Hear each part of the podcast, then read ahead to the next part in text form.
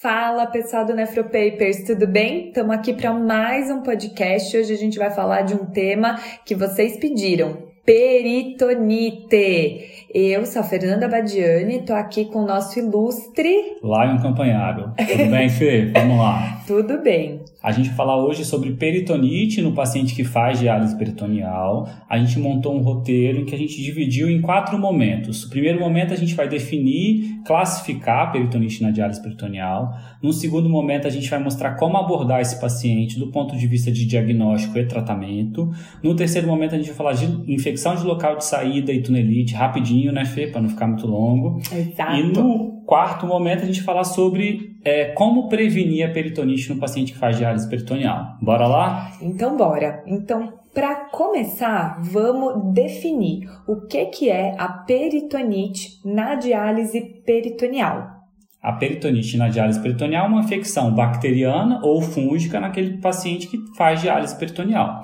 E para a gente dar esse diagnóstico de peritonite, a gente precisa preencher dois de três critérios. Exatamente. Os três critérios são quadro clínico caracterizado principalmente por dor abdominal associada ou não a efluente turvo e uma análise do líquido peritoneal, em que a gente vai ter mais do que 100 células com mais de 50% de polimorfo nucleares, além de uma cultura do efluente positiva. Então, como vocês podem observar, dos três critérios, dois deles são laboratoriais. Exatamente. E muitas vezes você, quando está diante de um paciente com uma suspeita clínica de, peritonite, você vai demorar horas para ter celularidade e dias para ter o resultado da cultura. Então, a suspeita clínica, no momento inicial, vai ser o nosso braço direito para a gente instituir o tratamento de forma mais precoce. E isso é muito importante. Por quê? Porque a peritonite é a principal causa de falência da técnica de diálise peritoneal e saída do paciente de diálise peritoneal. Por isso que é sempre muito importante, além da alta suspeita diagnóstica, o tratamento muito precoce, para a gente poder reduzir esses eventos né, adversos associados à diálise peritoneal. Tem estudos que mostram que quando você atrasa em um dia o tratamento antibiótico do paciente com peritonite, você aumenta em três vezes o risco de falência da, do tratamento, ter necessidade de tirar o catéter e transferir esse paciente para hemodiálise. Então, gente, olha o impacto que isso tem na vida do paciente. É por isso que é tão importante a gente suspeitar e agir de forma rápida. Isso é importante que é uma coisa que eu acho que não é só do nefrologista que lida com a diálise peritoneal saber. É o nefrologista que está ali no pronto-socorro socorro que está num hospital que drena pacientes com diálise peritoneal, ele precisa ter isso. Até o clínico precisa ter ideia de como fazer esse manejo inicial, porque esse manejo inicial faz toda a diferença, como todo mundo sabe, no tratamento de qualquer processo infeccioso.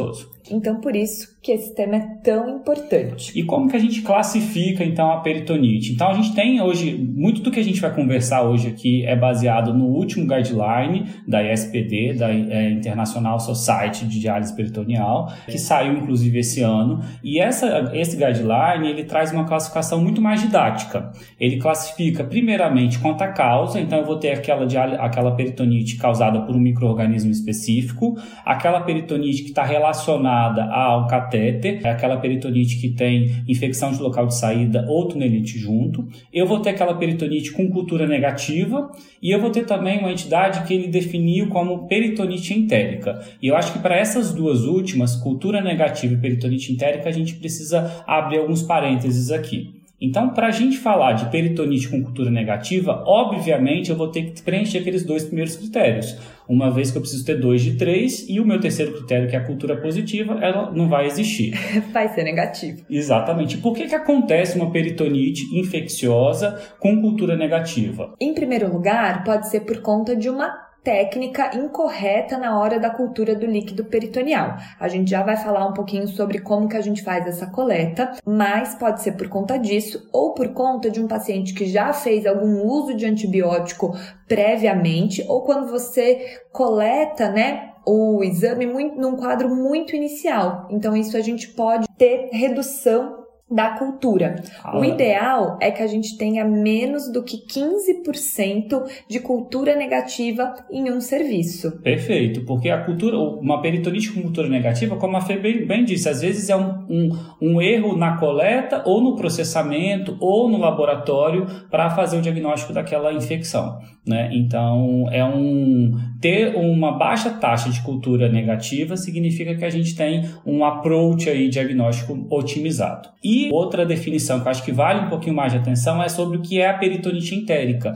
A peritonite entérica, na verdade, é aquela peritonite que acontece secundária a um processo intraabdominal inflamatório, como, por exemplo, um paciente que abre um quadro de apendicite e ele desenvolve uma peritonite secundária, ou uma colite, ou uma diverticulite, ou uma colecistite. E por que, que esse, essa entidade é tão importante? Porque muitas vezes o paciente que faz diálise peritoneal, ele começa com um quadro de dor abdominal, a gente vai coletar o líquido e a gente fala, olha, é uma peritonite relacionada à diálise peritoneal. E na verdade esse paciente ele tem um outro diagnóstico por trás e esse diagnóstico ele acaba sendo retardado. Então a gente tem uma alta taxa de mortalidade diante dessa peritonite que chega em até 50%. Exatamente, porque a gente está diante de algumas situações que exigem um manejo cirúrgico além da antibiótico terapia. E aí a gente tem duas dicas, eu acho, para ajudar a, a, ter um diagnóstico precoce não retardar tanto a abordagem desse paciente que tem uma peritonite entérica. A primeira dica é aquela peritonite que é polimicrobiana. Isso é clássico da peritonite entérica,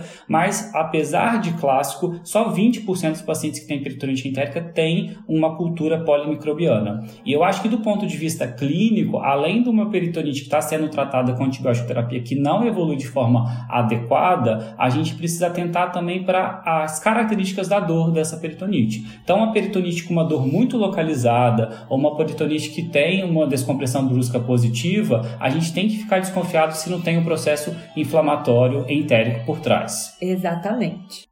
E para a gente falar um pouquinho mais da classificação que, que esse guideline traz para a gente, ele também classifica a peritonite quanto ao momento que ela acontece, e aí um conceito importante aqui é a peritonite relacionada ao implante do catéter. Ela é definida quando a peritonite ela acontece nos primeiros 30 dias após o implante do catéter, e o tolerável é uma taxa de até 5% é, em qualquer serviço, e ele também classifica quanto ao desfecho dessa peritonite. Se a gente vai ter cura, se a gente vai ter necessidade de troca de de catéter, transferência para esse paciente para hemodiálise, mortalidade, hospitalização. Então, isso, do ponto de vista epidemiológico, é muito importante até para a gente categorizar a qualidade do serviço em diálise peritoneal.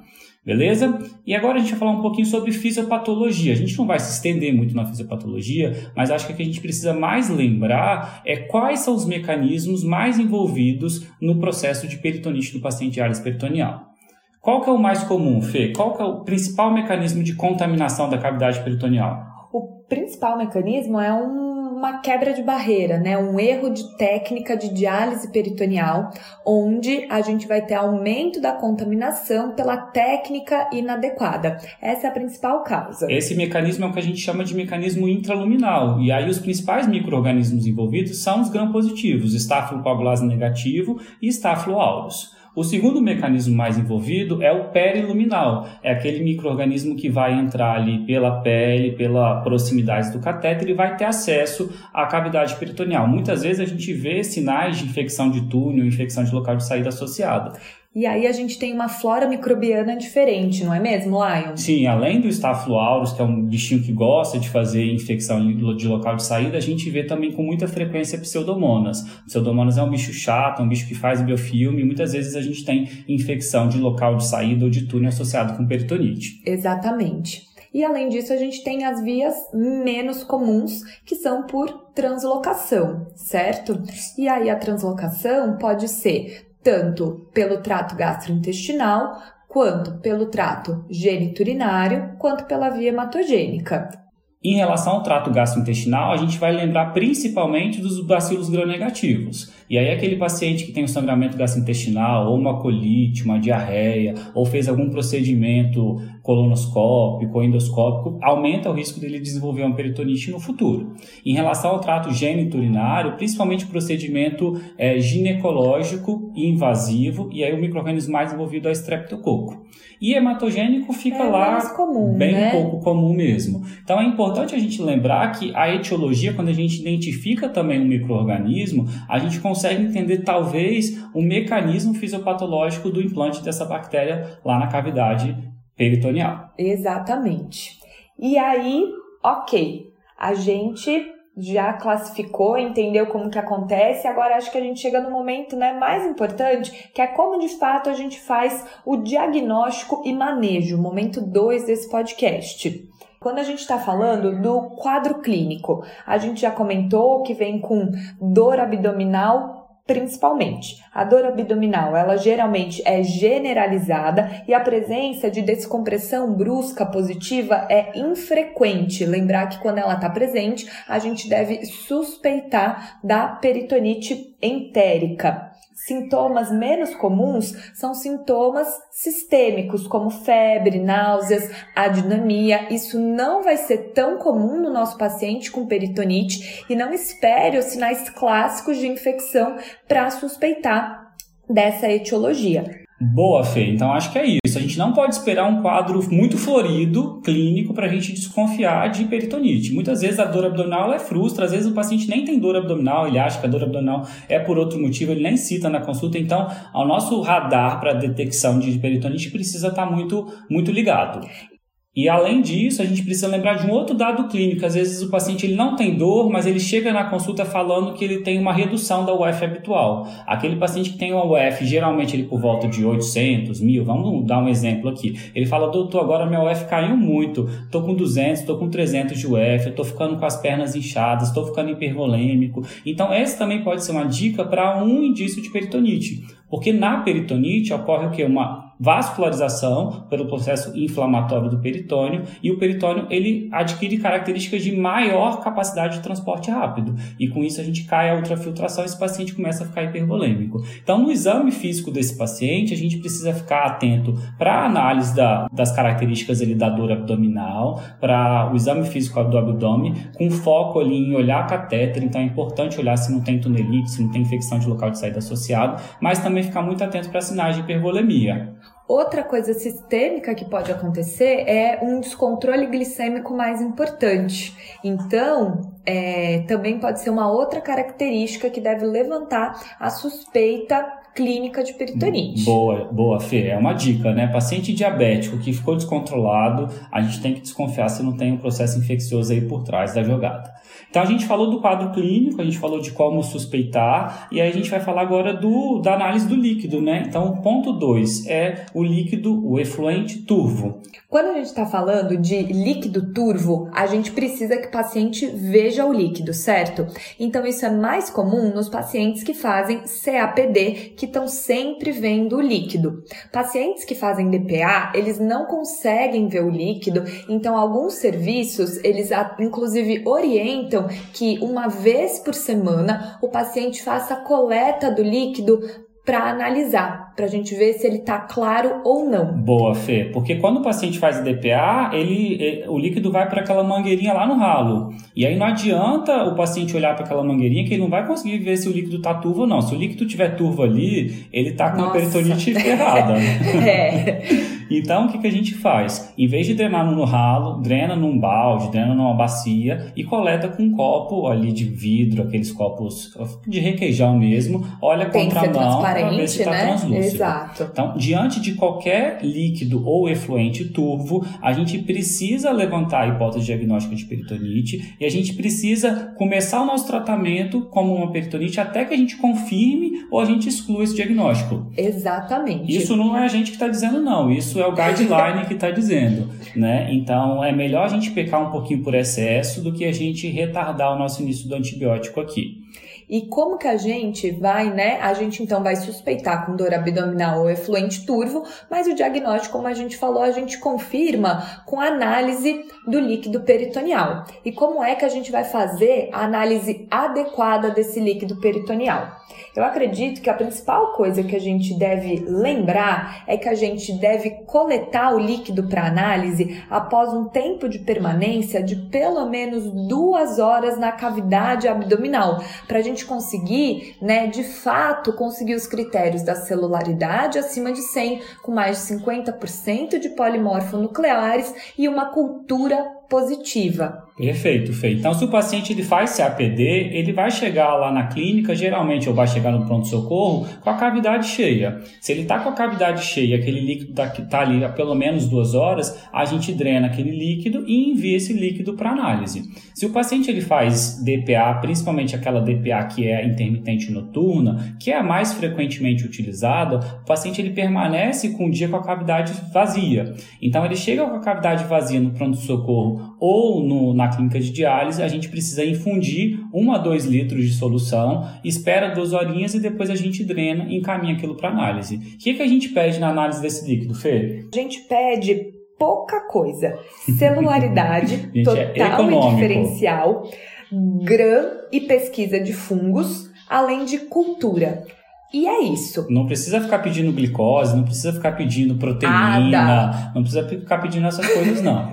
Então, a gente é econômico no pedido. Celularidade, GRAM, pesquisa de fungo e cultura. Pronto, é isso. E exame laboratorial, preciso complementar com mais alguma coisa? Também não é necessário na grande maioria dos casos. Se o paciente não tiver sinais de sepse, a gente não tem necessidade de coletar hemocultura, fazer raio-x de tórax, hemograma, PCR, isso não é necessário. O que é importante é a coleta com a técnica adequada do líquido peritoneal para enviar para análise. Perfeito. Então vamos só recordar. A gente tem um paciente que chega na clínica com dor abdominal, um pouco de enjoo. Esse paciente está falando que a ultrafiltração está diminuída. Ele viu o efluente, o efluente está um pouco turvo. Como que a gente vai abordar? A gente vai fazer a análise do líquido. Então deixei lá duas horas pelo menos, drenei. Olhei para o líquido, o líquido está turvo. Eu preciso encarar isso como uma alta suspeita de peritonite. Então o primeiro passo nesse momento é instituir antibiótico terapia de forma precoce pelo que a gente já conversou. Quanto mais cedo antibiótico, melhor evolução do tratamento dessa infecção. E aí, quando a gente vai escolher antibiótico terapia empírica, uma vez que a gente ainda não tem o resultado da cultura, a gente precisa fazer uma cobertura dupla, tanto para gram positivo quanto para gram negativo. E o método de escolha para administração do antibiótico na peritonite de um paciente não séptico, não grave da UTI, é o intraperitoneal. Exatamente. Quando a gente faz o antibiótico intraperitoneal, a gente tem uma melhor taxa de tratamento dessa peritonite. Muitas vezes você não sabe, não tem a técnica para fazer intraperitoneal. E o que que você vai fazer? Você vai fazer endovenoso. Aqui é importante a gente iniciar o tratamento o mais precoce possível, de preferência por via intraperitoneal, mas isso não deve ser um motivo para você postergar o início do seu tratamento. Show de bola, Fê. Então você está lá num lugar que não tem experiência em fazer antibiótico intraperitoneal, o que, que a gente faz? A gente orienta, dá o antibiótico endovenoso, cobertura dupla, e se esse paciente não tem critério de internação, né, ele não tem sintoma de gravidade, ele vai voltar para a casa dele e vai voltar na clínica. E lá na clínica eles vão oferecer o, o antibiótico e dar as orientações para esse tratamento, para esse paciente fazer o tratamento com antibiótico terapia intraperitoneal. Qual antibiótico então que a gente deve escolher? Eu falei que a gente precisa cobrir gram negativo e gram positivo. O que, que a gente faz então, Fê? Quando a gente está falando de gram positivo, a gente deve escolher uma cefalosporina de primeira geração ou vancomicina. E aí a escolha se vai ser vanco ou se vai ser cefalosporina, geralmente a gente usa cefalotina intraperitoneal, depende do serviço, depende do perfil de sensibilidade do serviço. A gente tem uma facilidade técnica em relação à vancomicina, porque a vancomicina ela pode ser administrada a cada 3 a 5 dias, enquanto a cefalotina precisa ser administrada intraperitoneal diariamente. E para a cobertura do gram negativo, a gente fica também com duas escolhas, certo, Fê? Exatamente. A gente vai escolher uma cefalosporina de terceira geração ou um aminoglicosídeo. Na maior parte das vezes, a gente acaba utilizando a ceftazidima, mas aí a gente precisa ver o perfil de sensibilidade do nosso serviço. Se houver uma grande prevalência de bactérias com mutação do gene AMP-C e SBL, a gente pode ter que utilizar outras opções. Perfeito. Tem serviços que usam o aminoglicosídeo como primeira opção. Tem Exato. serviços que usam a, o, a cefalosporina de terceira e o Fortais, a ceftazidima, é o antibiótico geralmente utilizado. Todos eles são administrados diariamente também via intraperitoneal. Alguns dados interessantes sobre o uso do aminoglicosídeo no tratamento de peritonite a gente precisa lembrar. O primeiro dado é que a gente não tem nenhum estudo que conseguiu mostrar que o uso do aminoglicosídeo esteve associado a nefrotoxicidade e pior desfecho de função renal residual. Então, para aquele paciente que ainda tem uma função renal residual, que ainda urina, a gente não tem trabalho e o guideline ele reforça isso é, para a gente ter, para a gente evitar usar aminoglicosídeo. Pelo contrário, a gente usou aminoglicosídeo e o desfecho foi muito semelhante. E alguns cuidados a gente precisa ter. Então, a gente orienta sempre a administração em dose única diária, porque isso está relacionado a menor nefrotoxicidade, e evitar aqueles cursos muito prolongados de aminoglicosídeos, para limitar também essa possibilidade de nefrotoxicidade. Tem uma coisa muito legal também que esse guideline traz, é uma recomendação nova, que é o uso da N-acetilcisteína para prevenir a ototoxicidade associada ao aminoglicosídeo. Essa recomendação é baseada em três ensaios clínicos randomizados, que usou N-acetilcisteína na dose de 600 mg a cada 12 horas, enquanto se fazia o uso do aminoglicosídeo. E esses estudos mostraram que o grupo que usou N-acetilcisteína teve menor taxa de ototoxicidade. Então, uma recomendação recomendação. Na prática, eu acho que a gente tem cada vez usado mais, principalmente para aqueles pacientes que fazem cursos mais prolongados. E é o que eu sempre falo, né? Ainda não vi grandes riscos de usar N-acetilcisteína. Então, se tem um potencial benefício, por que não, né? Exatamente. Então, recapitulando, chega no PS um paciente que não tem critério de internação com suspeita de peritonite, você vai coletar o líquido, enviar para análise, mas já iniciar antibiótico terapia. Caso não tenha experiência com antibiótico terapia intraperitoneal, pode fazer uma primeira dose endovenosa e encaminhar para o ambulatório para fazer a orientação, né, o segmento do antibiótico intraperitoneal. E agora, Lion, explica pra gente como é que a gente faz né, esse antibiótico intraperitoneal? O dado mais importante que a gente precisa ter na cabeça é que para o antibiótico ele ser eficaz, ele precisa permanecer pelo menos 6 horas na cavidade intraperitoneal. Então, se o paciente ele faz CAPD, é muito mais fácil, porque esse paciente a gente só vai administrar o antibiótico na bolsa de permanência mais longa, que é a bolsa de permanência noturna. Então, é fácil. Então, o paciente vai fazer lá as quatro trocas de dia, de, durante as 24 horas e na troca noturna ele vai adicionar o antibiótico na bolsa de diálise e ele vai ficar lá durante a noite toda com antibiótico intraperitoneal. Agora, o paciente que faz DPA, que ele faz a diálise com a cicladora, esse paciente muitas vezes não tem uso de cavidade úmida ao longo do dia. Então, ele não tem aquela permanência longa ao longo do dia. Então, geralmente, o que a gente faz? A gente transfere esse paciente, a gente muda essa modalidade para CCPD, que é a diálise peritoneal com a cicladora contínua. O que, que significa isso? Esse paciente ele vai fazer a diálise com a cicladora como ele faz habitualmente durante a noite, muitas vezes ele faz 9 horas, e na hora que termina a diálise, a gente deixa aquele volume de última infusão. O volume de última infusão de 2 litros, e a gente coloca nesse volume de última infusão os antibióticos desse paciente. Ele passa o dia inteiro, então, com a cavidade úmida e ele vai drenar esse líquido quando ele for reiniciar a diálise com a cicladora.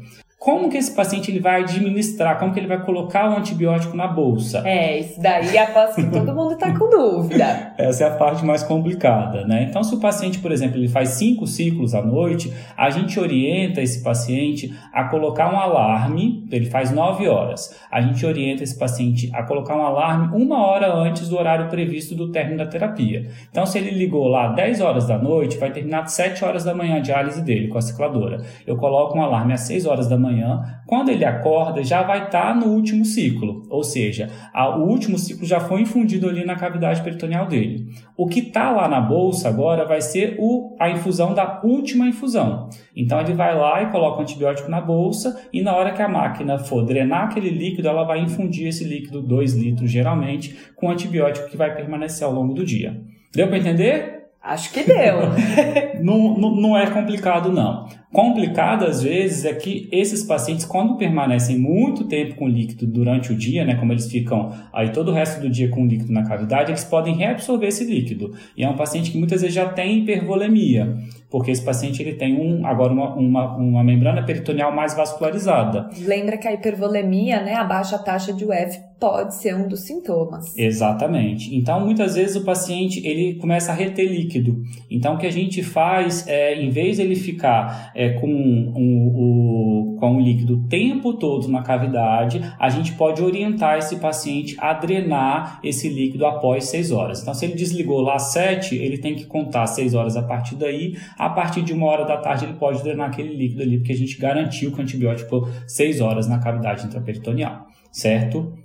Ótimo. Então deu para entender como que a gente usa o antibiótico. Vou só fazer um último adendo em relação ao antibiótico, que é uma coisa também nova desse guideline, mas que na prática não colou ainda, que ele trouxe a opção de fazer monoterapia. Então até então a gente fazia é, terapia dupla, né? Vancomicina ou cefalotina com ceftazidima ou aminoglicosídeo. Tem que ter esses dois antibióticos de terapia empírica inicial.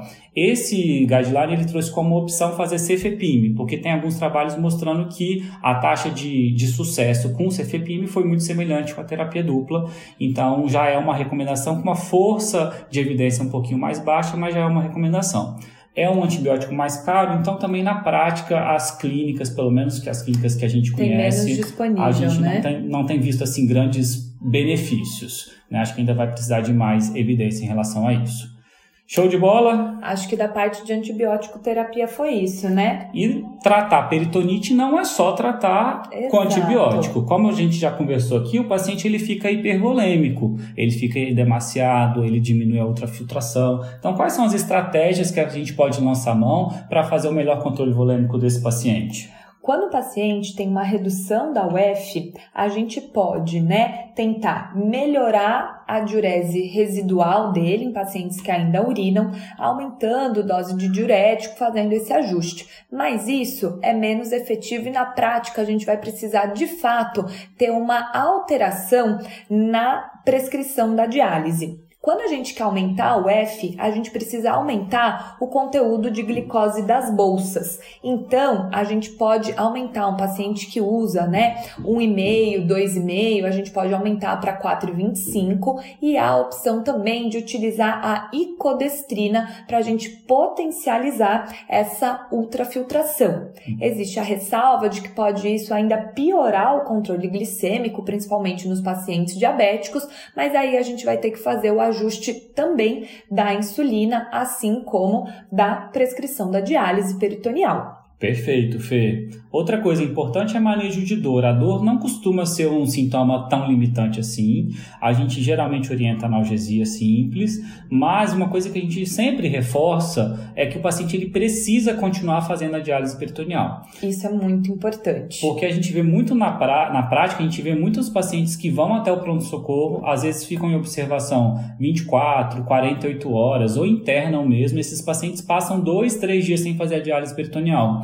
Isso é muito ruim, porque eu tenho um processo inflamatório infeccioso dentro da barriga, e se eu não limpo, nessa né, não lavo, se eu não troco esse líquido, esse líquido ele fica com mais fibrina, ele começa a entupir o catéter, tem disfunção do catéter. Então, manter a diálise peritoneal é fundamental para a gente manter a terapia e para o sucesso do tratamento. Até porque a gente vai dar o antibiótico preferencialmente via intraperitoneal. E isso não está associado, né, a maior dor a gente manter a diálise peritoneal. É inclusive benéfico para o paciente. Exatamente. E uma outra coisa que a gente já falou aqui, que às vezes o líquido ele fica com um pouco de fibrina, tem risco de ter disfunção do catéter. Então existe também a opção da gente adicionar heparina na bolsa de diálise peritoneal. Não é uma coisa muito frequente, mas quando a gente tem um líquido muito turvo, com muita fibrina, a gente acaba utilizando. A dose, por curiosidade, é 0,1 ml para cada litro da bolsa. Então se eu tenho uma bolsa de 6 litros, a gente coloca 0,6 ml de heparina naquela bolsa.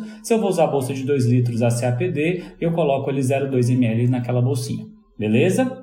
Excelente. E tem uma outra coisa muito importante aí de medidas adicionais no tratamento de peritonite, que é a profilaxia secundária. O guideline passado já trazia isso e esse guideline traz de novo com uma força de recomendação alta, que é o uso dos antifúngicos para evitar a peritonite fúngica. Exatamente. E o que é curioso é que não deve se utilizar o antifúngico apenas se for antibiótico terapia para peritonite. Boa, Fê. Mas qualquer antibiótico terapia, por exemplo, você fez o tratamento de uma pneumonia bacteriana, deve utilizar esses antifúngicos para reduzir o risco de peritonite fúngica. O racional fisiológico, na verdade, é que a gente muda, a, com o uso do antibiótico por qualquer outro motivo, né, por qualquer motivo que seja, a gente muda a flora bacteriana intestinal, isso aumenta a proliferação de fungo e pode é, precipitar no futuro uma peritonite fúngica. E aí por isso que existe essa recomendação sim.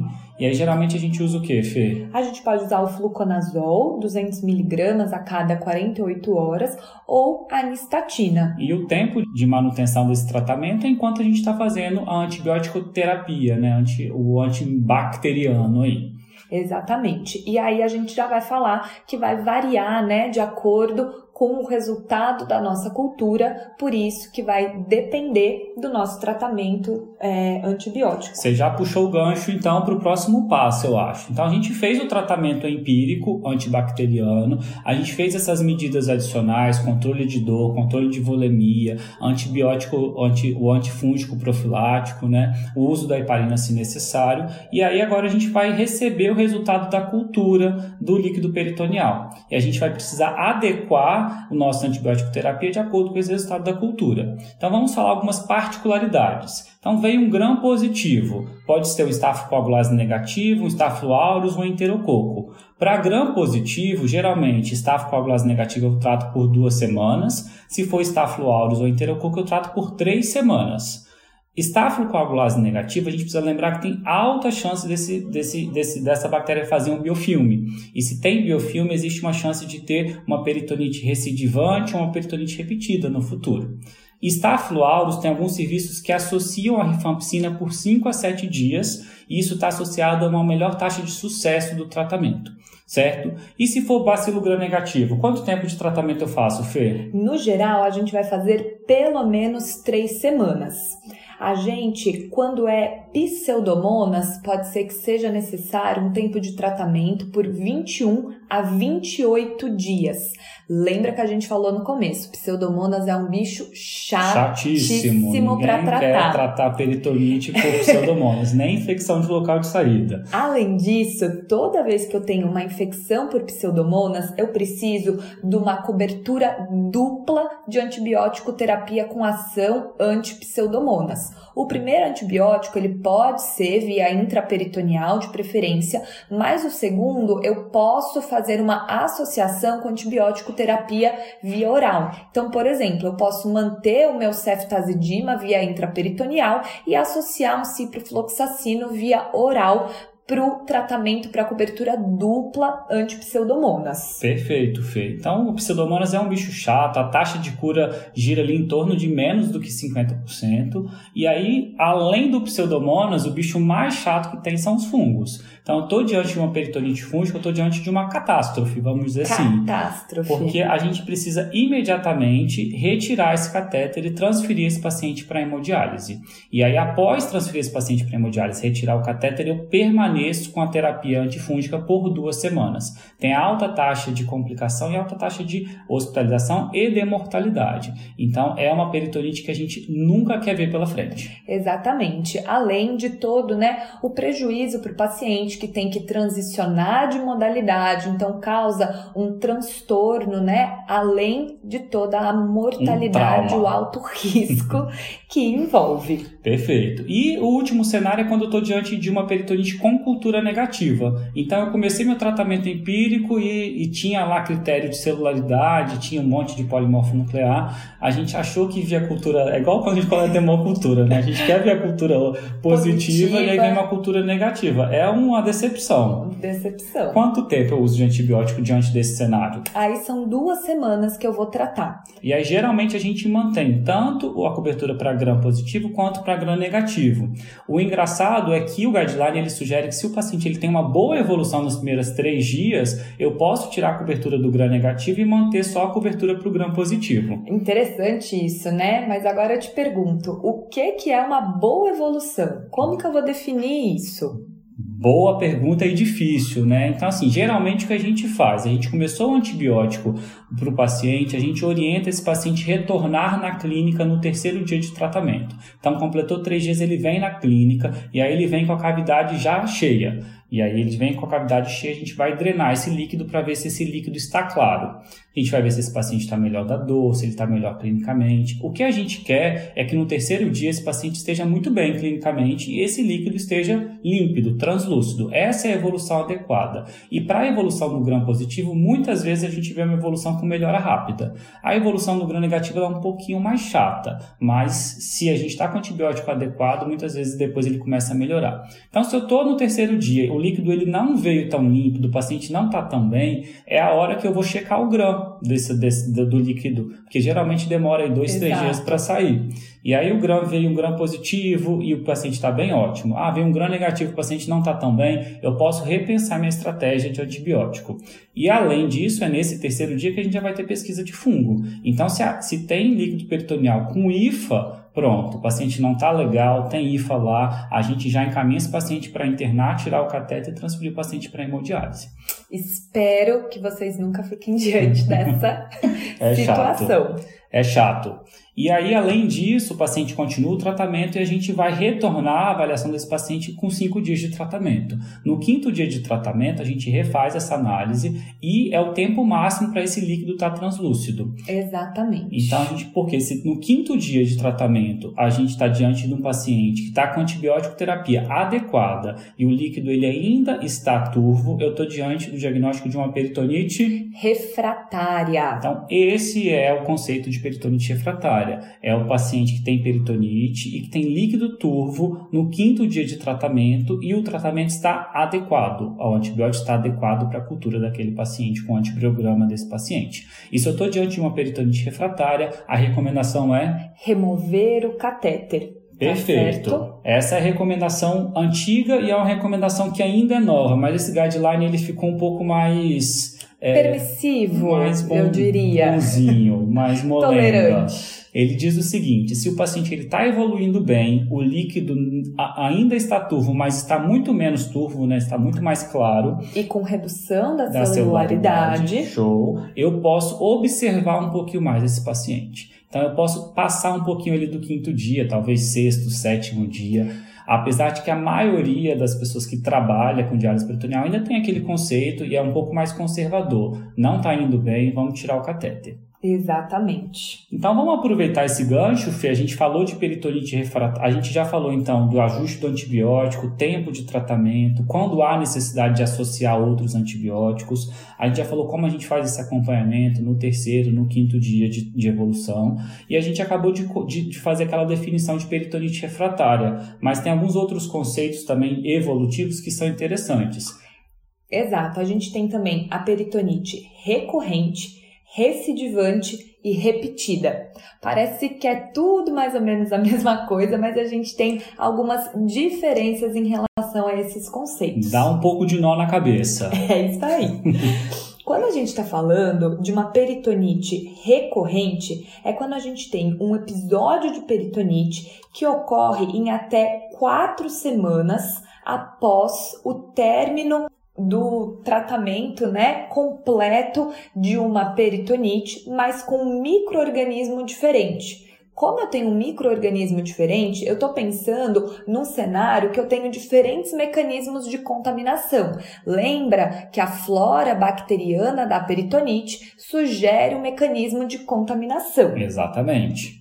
Quando eu estou diante de uma peritonite recidivante ou repetida, é quando eu tenho uma infecção pelo mesmo microorganismo de uma peritonite prévia. A diferença é o tempo com que isso ocorre. Uma peritonite recidivante é quando eu tenho um novo episódio de peritonite em até quatro semanas após o término do tratamento de uma peritonite anterior. E a peritonite repetida é quando esse episódio ocorre após quatro semanas do término do tratamento da minha peritonite prévia e lembrando que é pelo mesmo mecanismo, pelo mesmo microorganismo. Se é pelo mesmo microorganismo, eu vou pensar que são peritonites associadas a um mecanismo de biofilme e dessa forma é mandatória a troca do catéter de diálise peritoneal. Perfeito o raciocínio. Então, se eu tenho um bicho, geralmente é estafocoagulase negativo ou pseudomonas, que gostam de fazer bastante biofilme, eu trato e aí depois passa um tempo, volta esse mesmo bicho. Não adianta eu só dar um antibiótico de novo, porque vai passar um novo tempo de novo, vai ter de novo essa infecção, né? Então a gente precisa trocar esse catéter. Como que a gente faz a troca do catéter diante de uma peritonite recidivante ou repetida? Nesse cenário, a gente não precisa transferir o paciente para hemodiálise. Então a gente começa o tratamento da, dessa, desse evento recidivante ou repetido, a gente espera geralmente aí uma semana, 10 dias, que é o tempo do paciente estar tá muito bem, o paciente ficou bem, o líquido ficou claro. Idealmente, pelo guideline, a gente tem que ter uma cultura negativa já dessa, desse líquido peritoneal. Então, nesse cenário de, de, de que eu já eliminei a bactéria da, da cavidade peritoneal, eu agendo a troca do catéter. Então, esse paciente ele vai tirar o catéter e vai inserir um novo catéter no mesmo procedimento cirúrgico. E aí depois dessa troca de catéter ele mantém pelo menos aí mais uma semana de tratamento. Então lembrando que nesse cenário eu posso trocar o catéter mantendo esse paciente em diálise peritoneal desde que eu tenha uma evolução também legal aí do, do tratamento desse episódio de peritonite. Ótimo. Mas a gente tem cenários que eles não são tão animadores assim, em que a gente precisa de fato retirar o catéter e fazer a conversão para hemodiálise. Quando isso acontece é quando a gente está diante de uma peritonite refratária. A gente já falou isso, né, Fê? Cinco isso. dias e não teve sucesso. Uma peritonite fúngica. Já falamos, é uma tragédia. Ou uma peritonite por micobactéria. Um pouco comum, mas aqui no Brasil talvez seja até um pouco mais comum, é, assim. do que em outros locais. Perfeito. Então a gente já falou quando a gente precisa tirar o catéter. E quando a gente tira esse catéter e precisa transferir esse paciente para hemodiálise, a gente precisa respeitar um período mínimo aí de duas a três semanas para tentar fazer a diálise peritoneal de novo. Então não é uma indicação desse paciente nunca mais voltar para a diálise peritoneal. Eu só preciso dar um descanso ali para o peritônio dele, embora a gente costuma esperar um pouquinho mais de tempo, até porque é um pouco traumático essa transição de uma modalidade para outra. Então, pensar que ele vai para hemodiálise, fica três semanas e volta para diálise peritoneal é muito, muito evento em pouco espaço de tempo para a cabeça do paciente, né? Exatamente. Na prática, a gente acaba vendo que a gente espera um pouco mais para fazer o retorno para diálise peritoneal.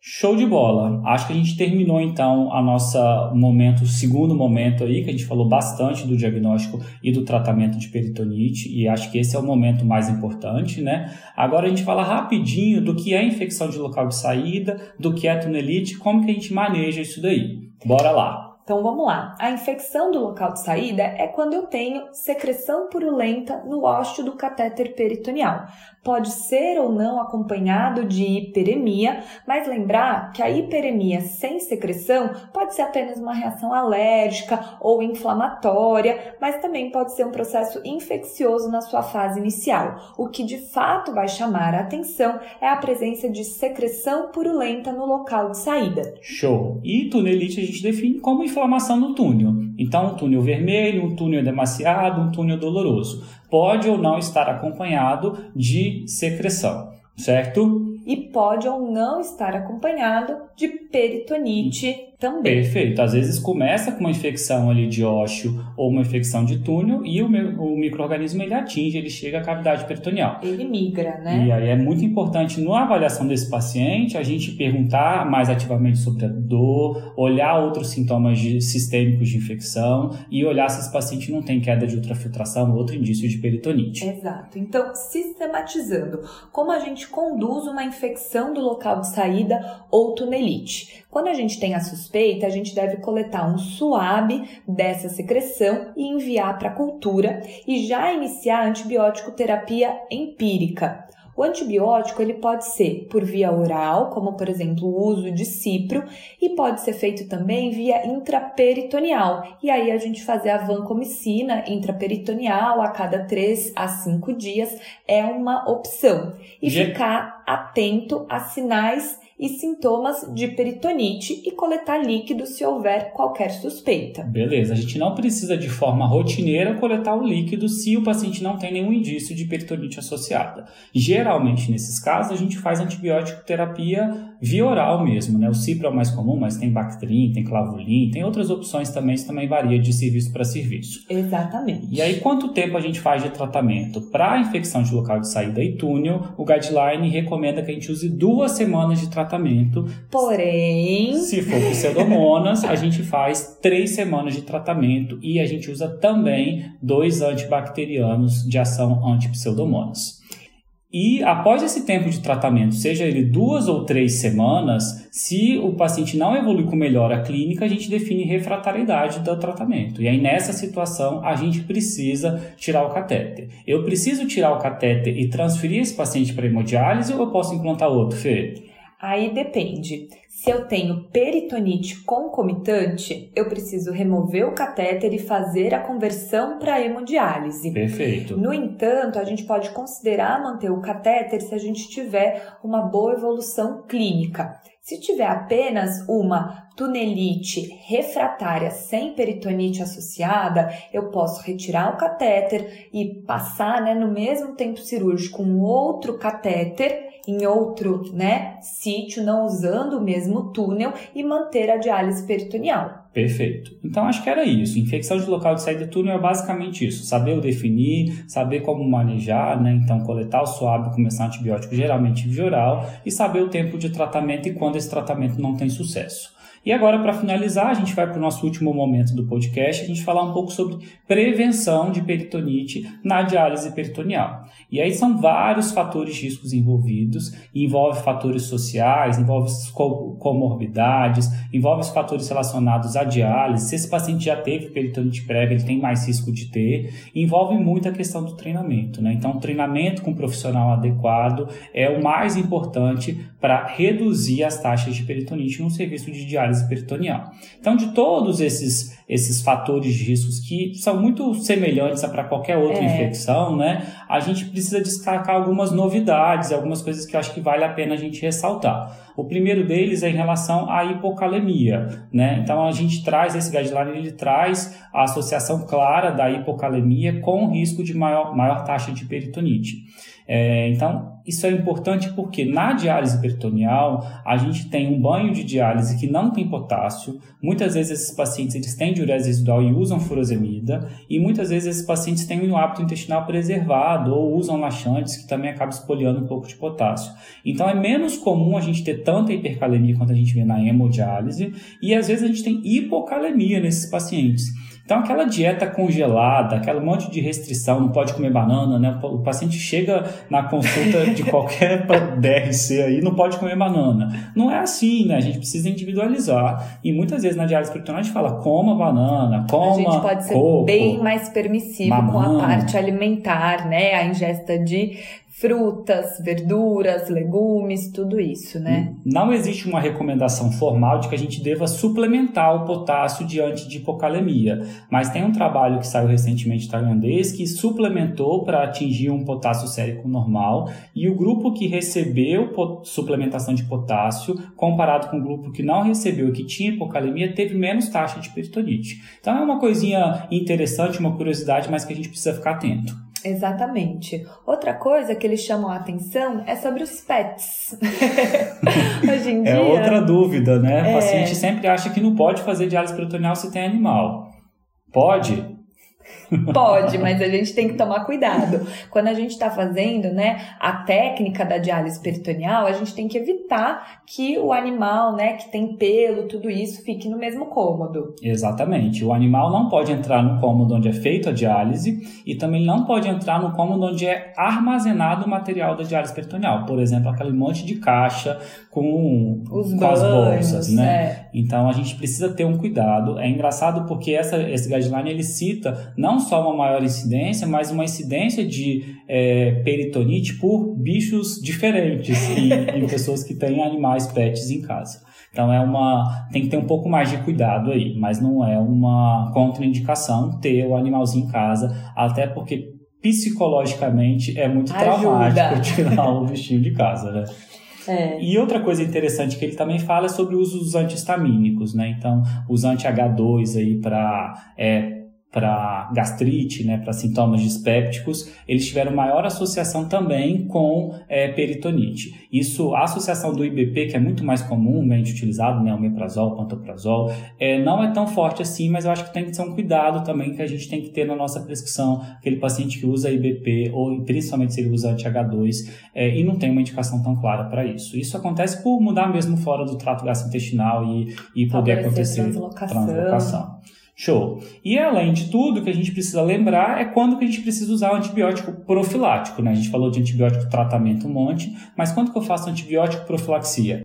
Então vamos lá. O antibiótico profilático, ele é indicado com uma recomendação 1A no perioperatório do implante do catéter peritoneal e também diariamente no orifício de saída. Quando a gente está falando diariamente no orifício de saída, é o antibiótico tópico, na forma de pomada, por exemplo, uma pomada de mupirocina.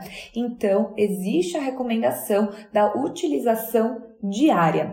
Perfeito. Outra situação que a gente também recomenda antibiótico profilaxia é pré-procedimentos invasivos do trato gastrointestinal e ginecológico. E aqui a gente fala especificamente de colonoscopia, a recomendação é 2C na colonoscopia, a gente deve fazer pelo menos uma dose de antibiótico pré-colonoscopia e procedimento ginecológico invasivo, tipo esteroscopia com biópsia, é, a recomendação aqui é 2D.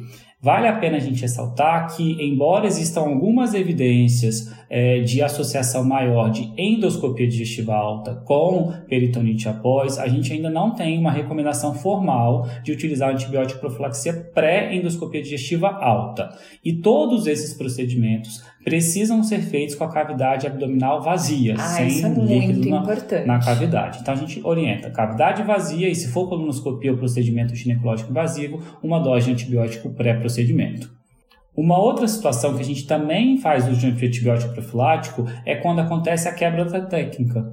Então, o paciente, hum. e essa quebra da técnica tem que ser uma quebra da técnica em circuito aberto. Então, o paciente, na hora de se conectar, ele já está com o clamp aberto, ele bateu a, a, pontinha ali do catéter em algum canto, ele geralmente entra em contato com a clínica, avisa que houve essa contaminação, e aí a gente faz uso de antibiótico terapia também profilática nessas situações. Bem lembrado. Isso não é uma coisa que antigamente o guideline trazia, mas nesse guideline trouxe a recomendação de uma recomendação fraca, 2D, mas a gente acaba fazendo, pelo menos aqui no nosso serviço, é, na vida real aí. É.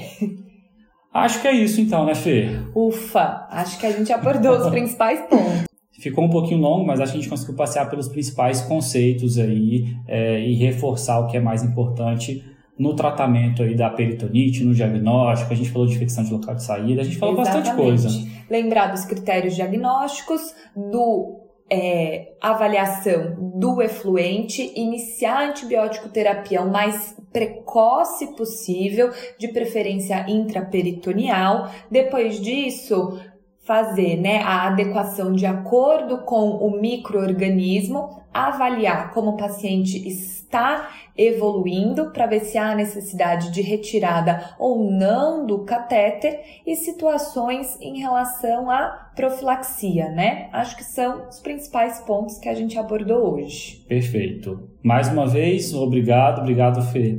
Gente, obrigada pela paciência. Espero que vocês tenham aproveitado e um super beijo. Até a próxima. Esse podcast tem o objetivo de educação médica. As informações aqui prestadas exprimem as opiniões dos seus integrantes no momento da gravação. Não esqueça que a medicina é uma ciência que muda constantemente. Não utilize as informações ouvidas aqui como conselhos médicos para si ou para outros. Em caso de necessidade, procure opinião médica direcionada.